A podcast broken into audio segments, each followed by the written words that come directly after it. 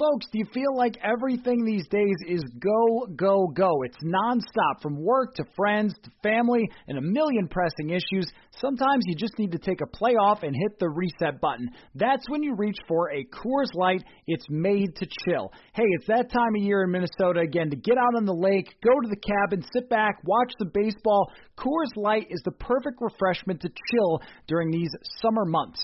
There's only one beer out there that's made to chill. The mountains on the bottle bottles and cans turn blue when your beer is cold, and that way you know it's time to chill. Hit that reset button with some mountain cold refreshment. Coors Light is cold lagered, cold filtered, and cold packaged. It's literally made to chill. It's crisp and refreshing as the Colorado Rockies. Coors Light is the one you should choose when you need to unwind, when you want to hit the reset button Reach for the beer that is made to chill. Get Coors Light in the new look delivered straight to your door with Drizly or Instacart. Coors Brewing Company, Golden, Colorado, and as always, celebrate. I'm Chiney Ogwumike. I'm Lisa Leslie, and we're very excited to tell you about our new podcast with Blue Wire, Front and Center. Lisa and I are breaking down what's going on in our lives, in the world, and keeping it 100. We're also learning from amazing guests as well, like Emmanuel Acho. People that show love to me, I forever got their back. Vivica A. Fox. If the foundation isn't right, then the rest of it's going to go wrong from there. And more. Subscribe to Front and Center today.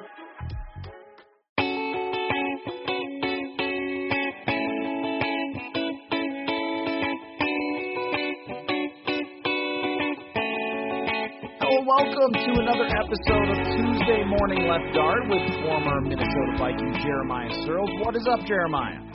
Oh, just a beautiful day here in Lincoln. Hopefully, we get to play some more football here on Saturday for the Huskers. Wisconsin has to not play again. I don't know if you saw that. They're out. Game against Purdue canceled. Sucks for them. Don't feel terrible for them, really. But it's a good time here in Lincoln. Vikings win, so that's a huge plus that's something we can be excited about finally. I think that this was actually a game that I broke down and didn't just want to smash multiple things. So we're doing well. Eh, yeah, I know. And I was just watching the tape back myself. I know you were. And something that is just amazing about the NFL is against Atlanta, how many things were just unbelievably wrong, especially on the offensive side. And then two weeks later, here you go against Green Bay, and so many things very, very right. It wasn't just that Dalvin Cook was good at football and they got Dalvin back and he just made a bunch of unbelievable plays. I thought the game against Houston earlier this year was all Dalvin, but this one, you don't have to look at the Winnebago. The offensive line, Jeremiah, was legit. And here's where I want to start. The very first drive of the game, this stuck way out to me. You got Kenny Clark lined up over Ezra Cleveland and it's a double team block between Cleveland and Brian O'Neill. And they move Kenny Clark out of the way for a 12 yard run. Like great blocking by the offensive line, as weird as it felt, and move him yards down the field for Dalvin Cook to easily run for 12 yards. And it popped into my mind. Tell me if you think this is a crazy thought that having those two next to each other, whether it's the right or left side, might not be a bad thing as we go forward into the future for this Vikings offensive line. Yeah, the combination blocks between Ezra Cleveland and Brian O'Neill were outstanding the whole game. Um, they were fantastic. They had great fits. They weren't pushing against each other. I mean, the one thing that I think that could have been a little bit better is Ezra's firing off the ball. I think at times he got stomped his feet in the ground. But I mean, for majority of the time, they're firing off, they're moving guys. And I think that you need to, again, we've talked about it every week, leave him somewhere that he can develop into that. I wouldn't be surprised if they just move F1 over to the left and put Dozier on the bench, who didn't play bad by any means. I thought he had probably, honestly, I think all five guys had their best game to date this year, um, this past game, which I think is a fair thing to say, because also Garrett Bradbury, I thought played his balls off, and he really had some incredible moments in this game. Okay, well, tell me about that because I agree that it was uh, by far their best game, not even close. Runaway. I mean, this might have been one of the best offensive line played games of the last five years for them. Um, it, especially with the way that uh, Cleveland played, I saw um, our friend Will Ragatz, who covers the Vikings as well. He tweeted out that Cleveland's PFF grade was in the five highest since 2015 or something like that. Um, yeah, Really? I, right, yeah. Uh, so um, for for guards, I mean, um, so uh, Yes. you know, kind of a stunning development considering how things have gone so far. But I want to talk about Bradbury because the way that he played with Dru Samia to his right, I think both of us looked at that and said, this is unfair to Garrett Bradbury to have someone who is so lost and struggling so much to his right. And I think that the linemen all impact each other. The guy next to you makes a difference for how you perform. And I just thought we saw a different Garrett Bradbury with Ezra Cleveland next to him playing well.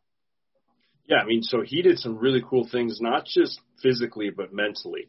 Um, one thing that I think he did awesome was there were some blitz pickups in there that, I mean, looked like all pro type stuff. I mean, he sees it, he, he identifies the look, he's sliding one way, he sees his guy bail, and he slides back the other way and bumps Dozier off in a big pickup on the third down. Or there was one where he was setting and his guy dropped, and he actually kicked back behind the guard to pick up a linebacker coming between the right guard and the right tackle. I mean, his he was firing on all cylinders this game, and that's really cool to see from your center because that's what you need from your center. You got to have a guy that you can trust to get the offensive line identified, picked up in the right spots, have the mic points put in the right spots, and then just continue to roll with it. So I think again, he's not having to help too much to his right, and he's able to just do his job. And as a young player, that's really all you can really focus on is your job. You can't be worried about his job, my job, our jobs, whose jobs, and oh shoot, hot, like that type of thing. So I think the fact that he was able to do that, and then really he handled Kenny Clark as a nose guard pretty much the whole game. Where we mean, how many times in the last few years we've seen Kenny walk him back into the quarterback or throw him on the ground. I thought that his balance, and I think the biggest thing is Garrett wasn't trying to just come off the ball and just destroy him every play. He was really like, okay, I'm going to control you where you want to go. Okay, I'm going to keep myself in good position, keep myself in good balance, good hat, hand placement, drive you this way, let Dalvin make the cut. And I think that's something that each of these offensive line were starting to realize. When you have 33 back there, you don't always have to move him 12 yards off the line of scrimmage. Now, when you do, it's great. But if you can just cover him up and not just allow color in the hole, you've got a freaking stallion back there that can make anything happen at any time. And I think the, the offensive linemen are starting to get in that rhythm of understanding that. And Dalvin's understanding that too, that just a little bit of patience, a little bit of push, little seam, and he can take it the distance. So if Bradbury is turning a corner here, and it's just one game, but I think that Right. throughout this year he has shown at different points things like this, like signs of improvement throughout the season. And you have Cleveland, I'm not saying that he's an all pro yet either, but a good game from Ezra Cleveland where this was the thing with Dru Samia. It was like it was so far below what it needs to be that it probably won't ever get there, even from the very start. Like even though he's a young player, like it, it- you should see signs early on pretty quick if someone's going to be good. And I and I thought that that was Ezra Cleveland's game here. It's like okay, you see all the reasons he was drafted as a second round pick, and, and then of course we know how good O'Neill is. And Riley Reiff's situation is uh, we don't know uh, at this moment as we're recording this. We don't know if they're going to. But he's solid. He's he's just a solid offensive lineman. Like he just gets the job done. He doesn't really have glaring defects. Like he's not flashy. He's not gonna freaking like Mikhail Beckman or whatever it is and lift Frank Clark up off the ground five feet and slam him into the turf. But he doesn't get beat very often, and he just he can move people in the run game. He's just a solid player.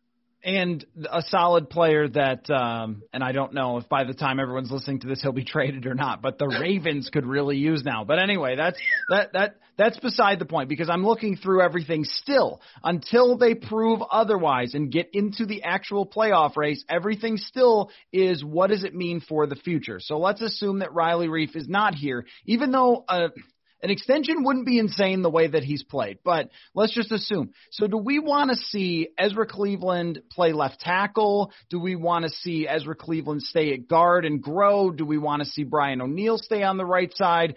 And do we finally feel like they have something here to build a good offensive line on after years and years of struggles up front? Well, you know what I'm gonna say. We're gonna draft a left tackle from Oregon. yeah, We're going to put him over there. We're going to leave Ezra Cleveland where he's at, and then we're just going to go from there. I don't want to see Ezra Cleveland move if he plays the rest of this year at guard, which I mean, I don't see any reason why he shouldn't based off the last couple of games, especially if we're trying to build for the future here. There's no reason to allow him to play the rest of this year at guard, have a good year, develop, grow, and then again, full position change, switch out to the hardest position on the offensive line and go play left tackle after, especially if you have a good year and people's expectations are high for you, mm-hmm. right? I mean, if he comes off a really solid year this year, he finishes strong, he looks consistent, he's looking like he's figuring it all out, and then he move positions. He's going to come into 2021. People are going to think he's got to pick up right where he left off, and that won't be the case if you move to left tackle in the NFL. It just never is.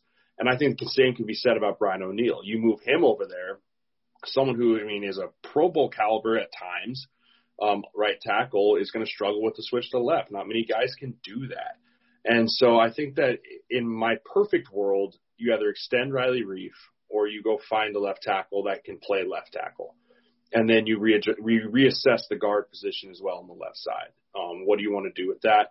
Do you want to move Ezra over there? Do you extend F line? What do you do in that line? That's that's a whole different thing. But I'm on I'm full aboard the train of let this guy develop and grow in one position and sure it can be left or right whatever but guard or tackle like don't let him go one way or another because I just it, it'll hamper his development and I think he's shown what we didn't see kind of like you said of Dru Samia is he improved from last week to this week mm-hmm. there was improvement there was things that he did last week that he watched and he didn't do this week now can he keep stacking those improvements that's when you see a good player become a great player, a young player become a good player, is they improve each and every week by not making some mistakes. Was there some mistakes? Yeah. He was on the ground a lot. He definitely was out of control at times. He didn't fire off the ball, but those are all coachable mistakes. Like the effort was there. He was this one that sprung the first touchdown. Mm-hmm. I mean, he washed the nose tackle down, and that was just pure physicality. Put your hat in the right place and drive him. And so I, I'm I'm excited for him in the future. I think that he can be a really really important asset here. The question is, what are the Vikings going to do with him? Are they going to move him or not? Because if they do, I think it's a big mistake. I also look at the guard position these days as being closer to the tackle position in value than it has ever been. Because if you go yes. through the schedule and look at who you play against, everybody wants their Aaron Donald or their Grady Jarrett, and you face these guys all the time who are uh, incredible penetrators in in terms of the pass rush game, who can completely lock down the run game, and uh, I feel like the per capita freak show defensive tackle has gone way up from even the last five or seven years because people are drafting these guys, and I also think that um, even if you used to be kind of defensive end size, you might be thinking, well, maybe I can move move to the inside because the smaller guys have had a little more success, and that just means more interior pass rush. And we've seen it that this team has been annihilated by interior pass rush. So I wouldn't look at a second round pick guard if that's what Cleveland ends up being long term and say, well, why'd you draft him there in the second round? Uh, he only turned out to be a guard. But if he turns out to be a great guard, then there's a ton of value there. And the way that he played, I'm not going to uh, put him in the Hall of Fame yet, of course, but the way that he played suggests to me above average guard in terms of his pure talent if he can do it week to week. And that would be a hit and a, and a huge benefit to a team that has not been able to fill this position. His athletic ability absolutely puts him on the upper echelons of really good guard. Um, again, I won't anoint anyone king because I'm the old salty vet until you prove it to me you yes. can do it week in and week out. Still in like the blue. Said, he's I, still in the blue. He's still he's very much in the blue. And I think, and I got to keep telling myself, like, do I think that he's that good because I'm used to watching the Winnebago, or, is he actually pretty good? You know what I mean? Like, I have to tell myself because we are so used to watching Dru Samia play that position, who it, it was just bad ball, Mm-hmm. and so anything would have been an improvement. So I have to tell myself, like, okay, am I am I excited? But Then, like, you want to see the PFF grades, you rewatch the tape, and you're like, okay, yeah, this was a good game put together by this guy. Now, can he do it again next week? Much like I said about Jefferson, and that's how I always am with young players. Mm-hmm. So I'm excited to see him continue to grow. I think him and O'Neill will just continue to get better to work together. Him and Bradbury will work better together the more reps they can get. And I also think this is a lot to do with the no preseason thing. I, I know I keep going back to that, but yeah. how much of we we have seen him grow through four preseason games that might have had him take over earlier than he actually did. Yeah, and um, that would be the, my question is, you know, why did they play Dru Samia? Was Cleveland still so far behind? But he might have been. I mean, he might have, right. and that's just he might have needed those five weeks. Right. The same thing with Justin Jefferson. Well, why didn't you start him at outside receiver in week one? Well, because he wasn't ready to start at outside receiver in week one. And you can't just throw a guy out there and say, sorry, man, just figure it out. Like, um, reminds me of a reporter question once to Sam Bradford. A reporter, when Bradford was traded to the Vikings, a reporter said, is there a little bit of just, uh, you know, kind of run around playing backyard ball there? And Sam goes, no. yeah. This is the NFL. what are you talking about, man? Like, what? No, we need to know every single detail of every play, or you just get murdered. Um. So, all right, now. How high are you in snorting the Packer victory, though, is a question because I think the Vikings are very high on it. And I think that Zimmer now believes, hey, look at this schedule. We could go on a run. I don't look at it that way. There's no statistical evidence that suggests that. Um, they're still 23rd in scoring percentage per drive. Uh, they're still dead last in allowing points. They have cornerbacks out, lots of cornerbacks out, and they still, even though they put pressure technically by the PFF numbers on Aaron Rodgers, when I watched it back, I think a lot of it was Aaron Rodgers. He just, I mean, staring down Davante Adams on every single play is probably a way to get yourself pressured. There was even one incident where uh, the Vikings send a, a third down blitz, and someone's wide open on the side of the blitz, which usually is where the read goes, and he just throws it into double coverage to Davante Adams anyway. I mean, this is just sort of having no weapons and not trusting anyone, I guess. But I don't suddenly snap my fingers and say, "Hey, nine and seven, here we come." I, I think that there's still there's still going to be some bad losses along the way. I agree. I think that you can definitely build off this game as far as confidence level for your team. Um, but as far as like pure talent level, I mean, I haven't seen as I watch that tape Aaron Rodgers get confused or miss blitz reads like that in a while. And I've seen that more and more in the NFL this year. I'm not sure why. I mean, I saw Tom Brady get, I mean, Russell Wilson when he played the Cardinals was kind of all over the place. And so I don't know if D coordinators are throwing different looks. It doesn't look like, still looks like the classic double A mug linebacker look that Zimmer's ran since 1982.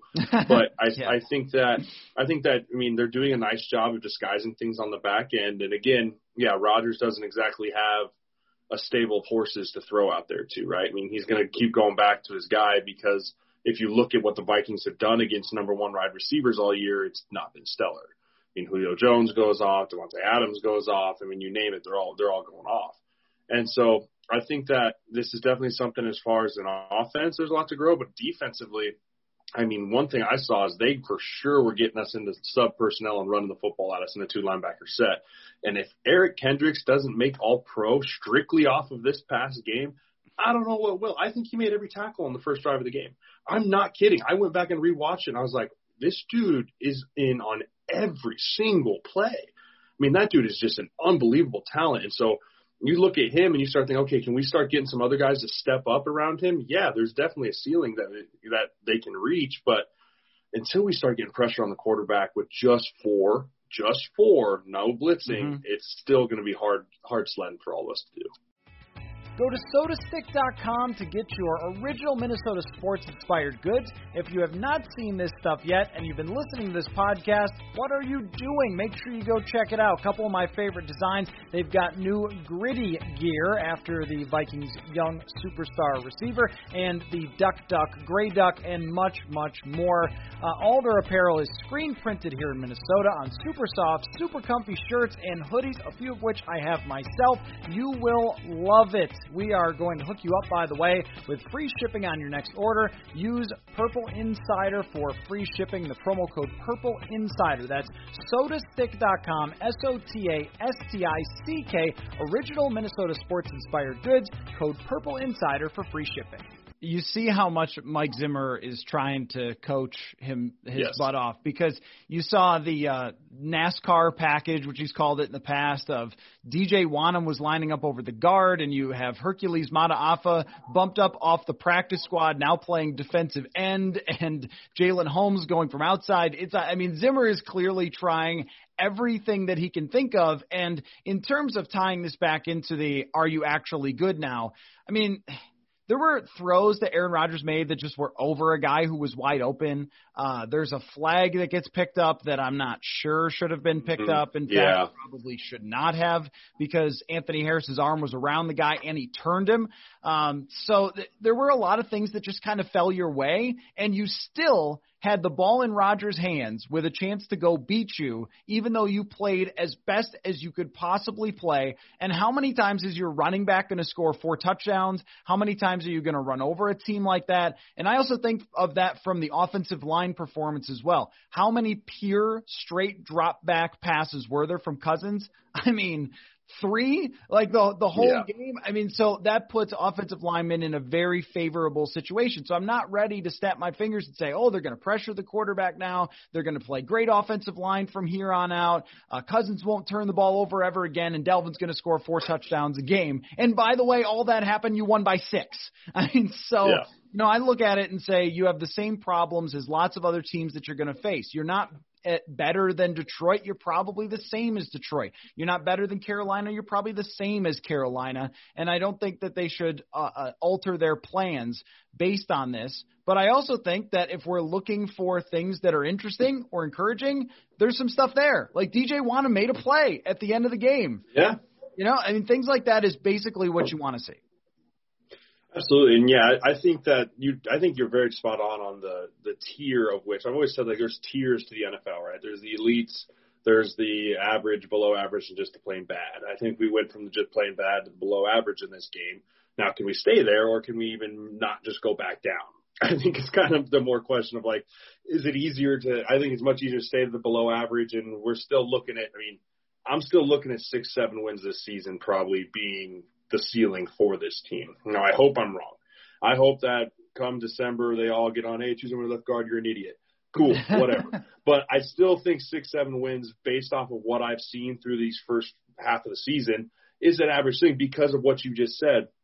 It, you can have all your things clicking and everything firing on all cylinders, but this is the NFL. It's almost impossible to do week in and week out. I mean, look at the Tampa Bay Buccaneers just last night, right?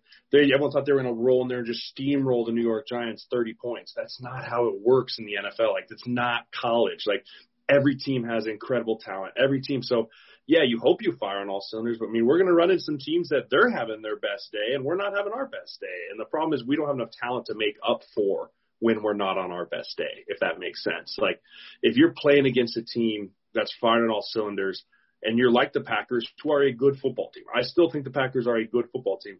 They were almost able to make up what we were playing off because of how good they are. We don't have that yet. We're not there yet as a Vikings football team. We have to be on all cylinders, P's and Q's, dotted I's, T's crossed in order to compete against those teams. And it's just not realistic to think that's going to happen all the time. So you'd like to see it become more consistent. Maybe by the end of the year, you're not having the mistakes, the 12 men on the field, that type of things. But I do think that we still have a ceiling put on this team, and the playoffs, in my opinion, is not that ceiling. I got some random things to ask you about just from the game. Uh, one, Okay. a- after Jeff Gladney gives up a touchdown, which Mike Zimmer explained in incredibly good detail to the media yesterday, which I that's what you get when you're a rookie. Is Zimmer will explain exactly what you He did will wrong. explain. Yes, if Harrison Smith does something wrong, he will not tell us about it. But if uh, Jeff Gladney does, sorry, pal, you're gonna have to prove that. Um, but you know, he explained really well that Gladney had leverage on his inside, and so he still kind of stood there flat-footed and let Adams make his move. And he was saying, like, look, this is Davante Adams. You got to get tight on him. You can't just you know think that you're going to make up the difference with a quarterback throwing the ball slow. Like this guy gets the ball out quick. But uh, on the sideline, as Gladney was coming off, Zimmer was trying to say something to him aggressively, as Zimmer uh, does at times. And Gladney kind of just like went right by him. And uh, I guess from uh, the reporter perspective, we looked at and go like, uh, what's what's going on there, right? Like what, like why wouldn't you stop? Because even veterans, if Zimmer was upset, stop and hear what he has to say. So, it, it, is that a thing to make a deal out of, or not to make a deal out of? No, I, I don't think that's something to make a deal out of. I think that that's something as a young player getting really frustrated.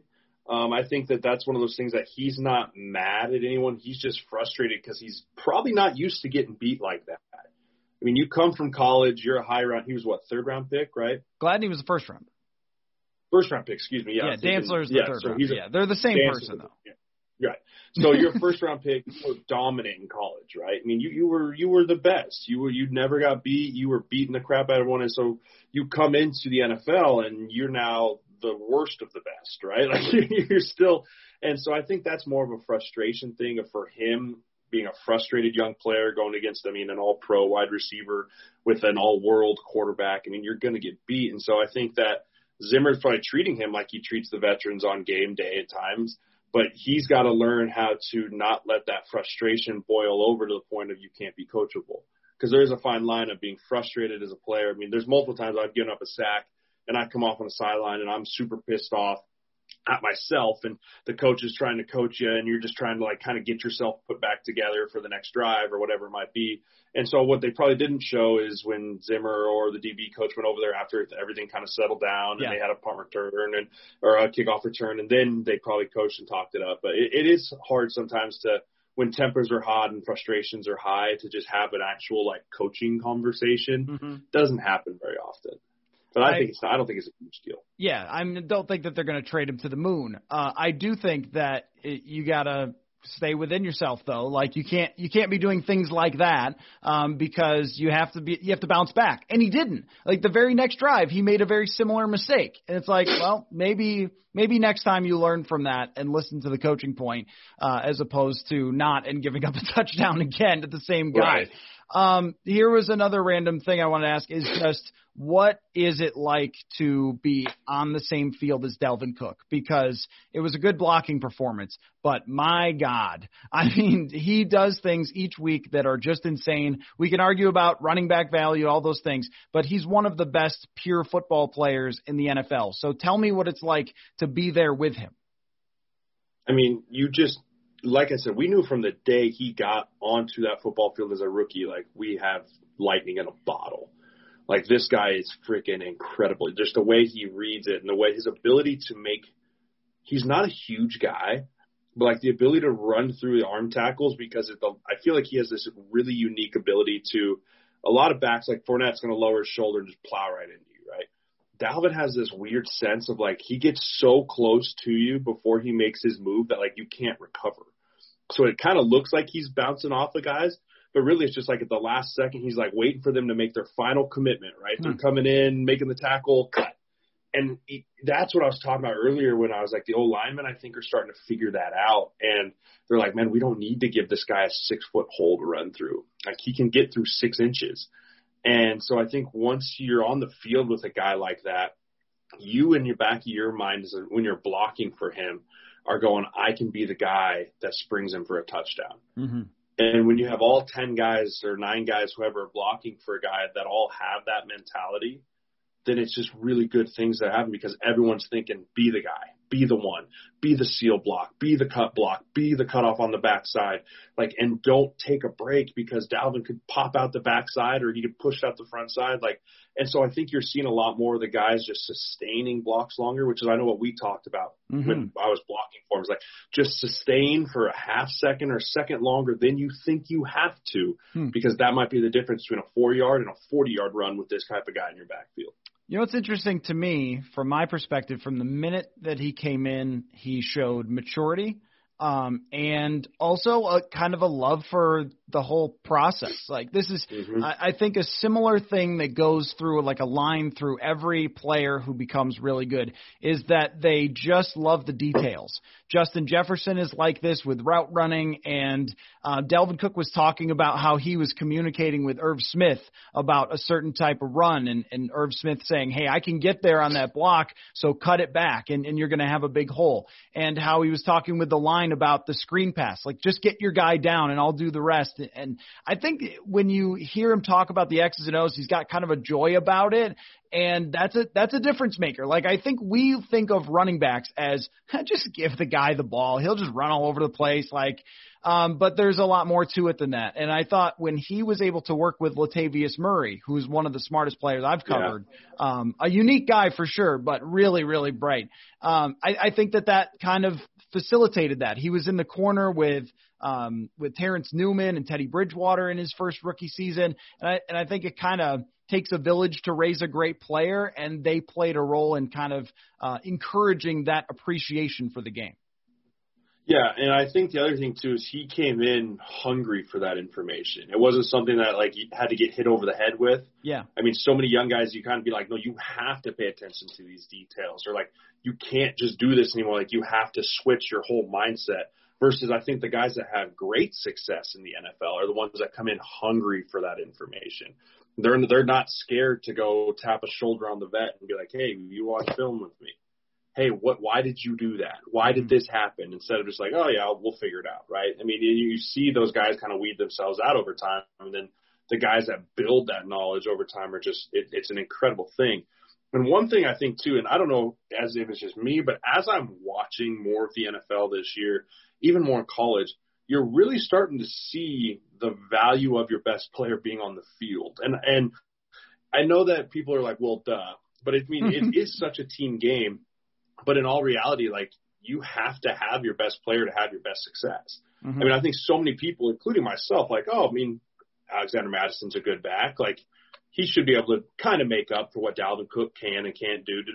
And then he goes out there and it's just a totally different game, right? Yeah. I mean, so and then look at Clemson, right? You're like, ah, Trevor Lawrence is out this week. Clemson's the number one team in the country. They'll be fine. And Boston College makes a run at them. And so I think the the heightened awareness of making sure that you don't undervalue your best players is something that's going to be really important for Vikings fans, for all fans, as you watch of like, hey, just be grateful that you have these guys. Like, because when you don't have them, like bad things can happen.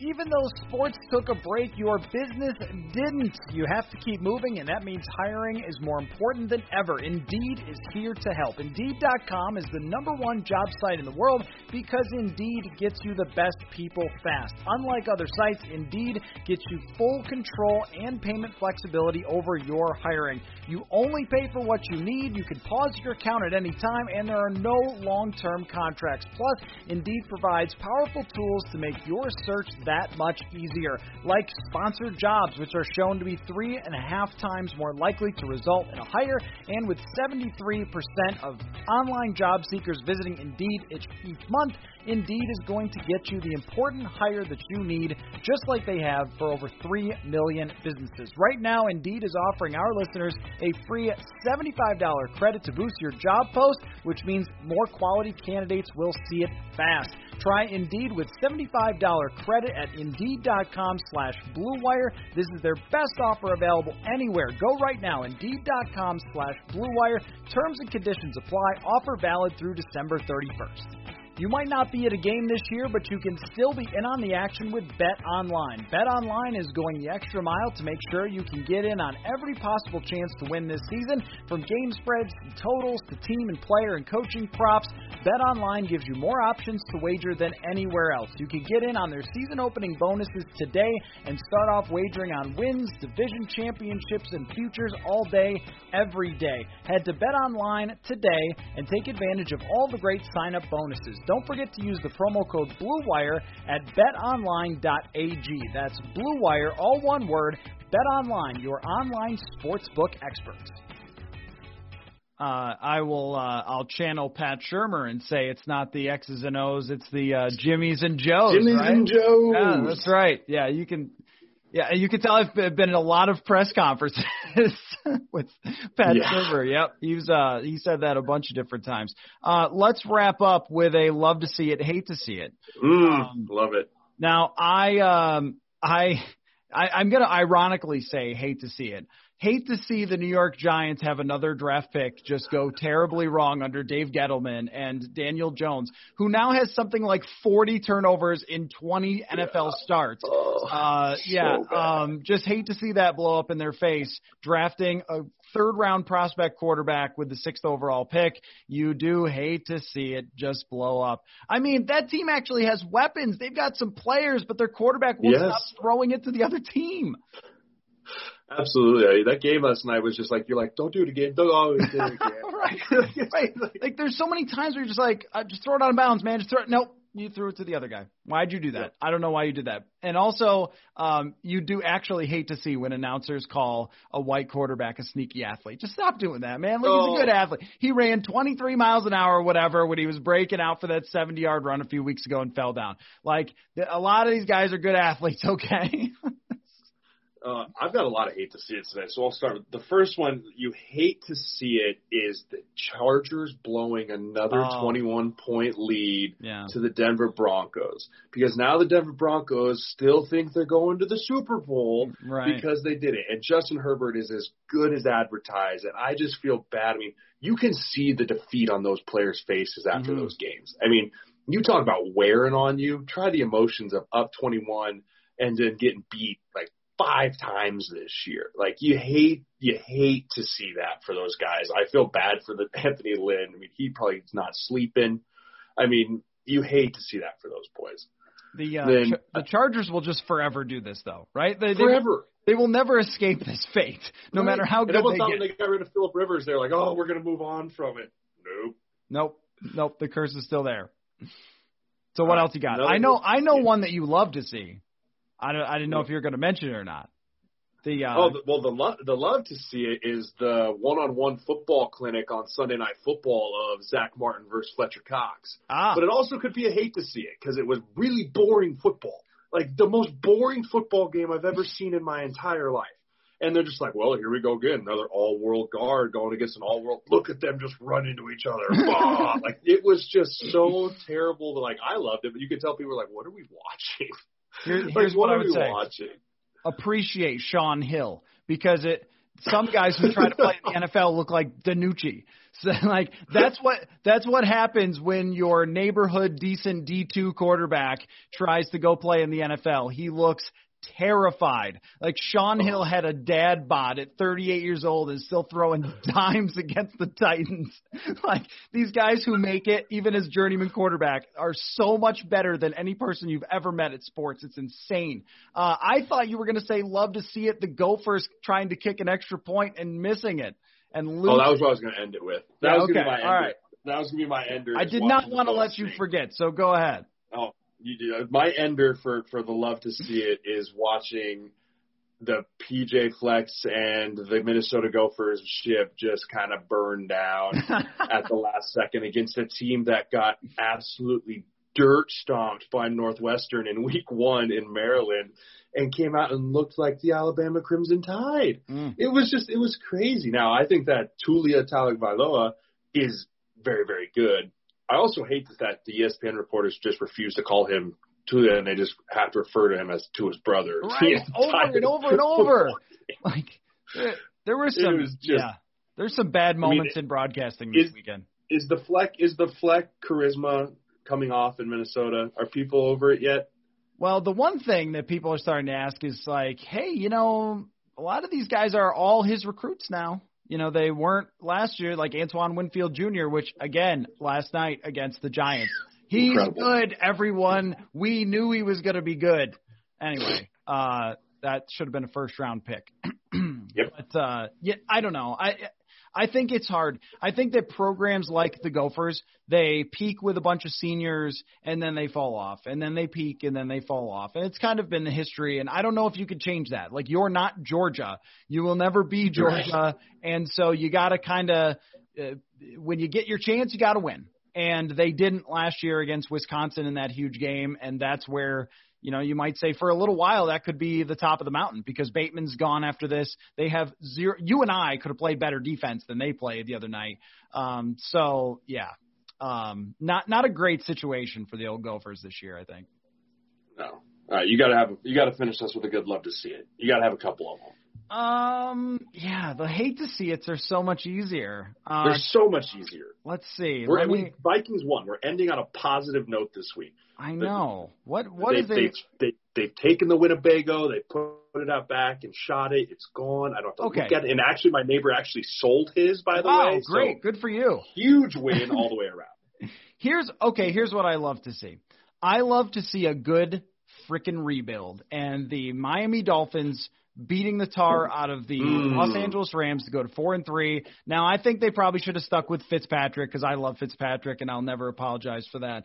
But their defense, their coach Brian Flores, the talent that they've been able to put on the field after tearing their roster entirely apart uh, has been really impressive. And I think that them and Buffalo are now the teams, and it's going to be really interesting to watch them for years to come here with a lot of young, talented players. And, and I don't know, Tua didn't play very well at all, but like, I think he's good though. Yeah, he didn't right. He didn't have to do anything. But I love what Brian Flores did defensively in that game. It was incredible. Jared Goff looked like his head was spinning, and it's fun to see. It's fun to see a, a coach that you think last year, how the hell did he get five wins out of that team, and then you know take that next step the next year. So love to see that, and uh, Absolutely. love to see another great episode of Tuesday Morning Left Guard. Mm. And so maybe maybe on the next one we'll be talking about all the players that they traded after we recorded this. We'll see. Um, I, I'm not confident. I doubt it. but uh, I doubt it. great stuff as always. And enjoy the rest of your week, Jeremiah. Absolutely, man. We'll see you guys next week.